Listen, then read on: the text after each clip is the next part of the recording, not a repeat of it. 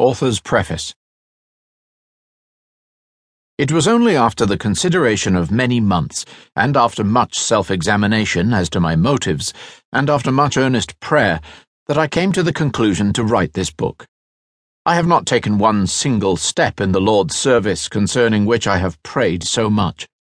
My great dislike to increasing the number of religious books would, in itself, have been sufficient to have kept me forever from it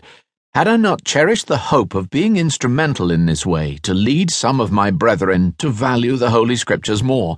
and to judge by the standard of the Word of God the principles on which they act. But that which weighed more with me than anything was that I have reason to believe, from what I have seen among the children of God, that many of their trials arise either from want of confidence in the Lord as it regards temporal things or from carrying on their business in an unscriptural way. On account, therefore, of the remarkable way in which the Lord has dealt with me as to temporal things, I feel that I am a debtor to the Church of Christ, and that I ought, for the benefit of my poorer brethren especially, to make known the way in which I have been led. In addition to this, I know that to many souls the Lord has blessed what I have told them about the way in which He has led me,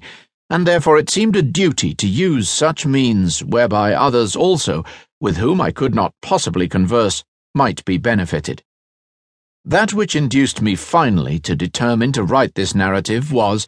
that if the Lord should permit the book to sell, I might, by the profits arising from the sale, be enabled in a greater degree to help the poor brethren and sisters among whom I labour, a matter which, just at that time, weighed much on my mind. I therefore began to write. But after three days I was obliged to lay the work aside on account of my other pressing engagements. Subsequently, I was laid aside on account of an abscess, and being unable for many weeks to walk about as usual, though able to work at home, I had time for writing. When the manuscript was nearly completed, I gave it to a brother to look over, that I might have his judgment.